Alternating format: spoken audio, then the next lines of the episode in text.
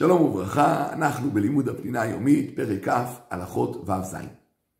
לפני שהכוהנים נושאים את כפיהם, הם צריכים ליטול את הידיים עד הפרק, כלומר עד המקום שמחבר בין כף היד לבין הזרוע. עד הפרק צריך ליטול את ידיהם. והסמיכו את זה על הפסוק, שאו ידיכם קודש וברכו את השם. כלומר, אחרי שתקדשו את הידיים, אז תברכו. נחלקו הראשונים בדין נטילה זו. שיטת הרמב"ם שרק כהן שהידיים שלו מלוכלכות הוא חייב בנטילה. ולכן כהן שנטל ידיו שחית ושמר את הידיים שלא לגעת במקומות המטונפים, לא צריך ליטול ידיים במיוחד לקראת ברכת כהנים. אבל שיטת רש"י ובעלי התוספות, שגם אם הידיים ודאי נקיות, לתוספת קדושה לקראת הברכה, צריך ליטול ידיים. ולמעשה, אנחנו מחמירים כדעת רש"י והתוספות, שגם כהן שידיו ודאי נקיות, נוטל את ידיו לקראת הברכה. אלא שלגבי לברך על הנטילה, כיוון שיש ספק האם חכמים תקנו ברכה על הנטילה הזאת, אנחנו לא מברכים. מה זה אור הקדוש משמע? שהנטילה הזאת אחרי נועדה לקדש את הכהנים וידיהם לקראת הברכה. וכדי להוסיף קדושה על קדושה, נהגו שהלוי הוא זה שיצוק מים על ידיהם של הכהנים. ואם אין לוי בית הכנסת, אז טוב שבכור יעשה את זה. מכיוון שהבכור גם כן יש לו קצת קדושה, שהרי הכהנים הם החליפו את הבכורות. ואם הם בכור, הכהנים יתלו את ידיהם בעצמם.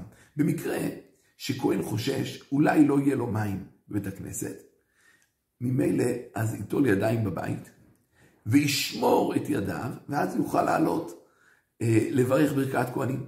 אבל אם הוא לא שמר את ידיו, ואין מים, הוא לא יכול לעלות. בכל מקרה שכהן לא יכול לעלות, מכל הסיבות שלמדנו עד היום, רצוי שיצא מבית הכנסת.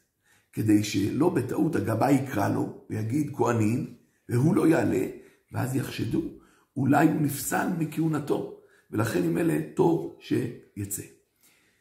יש עיקרון מאוד חשוב, שכבר ראינו אותו בכמה צדדים, ואני רוצה להדגיש אותו שוב, שותפות ישראל בברכת הכהנים. דבר ראשון, שמגיע זמן ברכת הכהנים, לא מתחילים לברך עד שהחזן או הגבאי קורא ואומר כהנים. ואת זה למדו מהמילים אמור להם, צריך להגיד להם. לכן, אם יש כהן אחד, לא קוראים כהנים. כי כתוב אמור להם, להם זה לפחות שניים. מזה אגב יש שרצו ללמוד שעיקר ברכת כהנים זה רק אם יש שני כהנים. אם יש כהן אחד מברך, אבל זה לא עיקר ברכת הכהנים, כי כתוב אמור להם. עוד דבר, החזן מקריא מילה מילה לכהנים. יש טועים, ואומרים את זה בלחש. אבל האמת היא שצריך להגיד את זה בקול כך שהכהנים ישמעו את זה, אלא שינמיך את קולו קצת פחות מאשר הכהנים עצמם.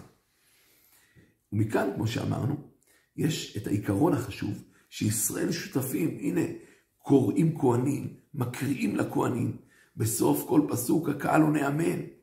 ולמה? כבר למדנו את העיקרון החשוב, שבהתארותא דלתתא, טליה התארותא דלילה. כלומר, כדי שהברכה תחול, אנחנו צריכים להיפתח לברכה, אנחנו צריכים לרצות לקבל את הברכה, אנחנו צריכים לעשות פעולות לא להביא את השפע והטוב כאן לעולם. ולכן, גם לקבלת הברכה האלוקית אנחנו שותפים. אנחנו מתייצבים, אנחנו קוראים כהנים, אנחנו מקריאים לכהנים, אנחנו עונים אמן, וכל זה כדי להיות שותפים ולהיות כלי שיחזיק את הברכה.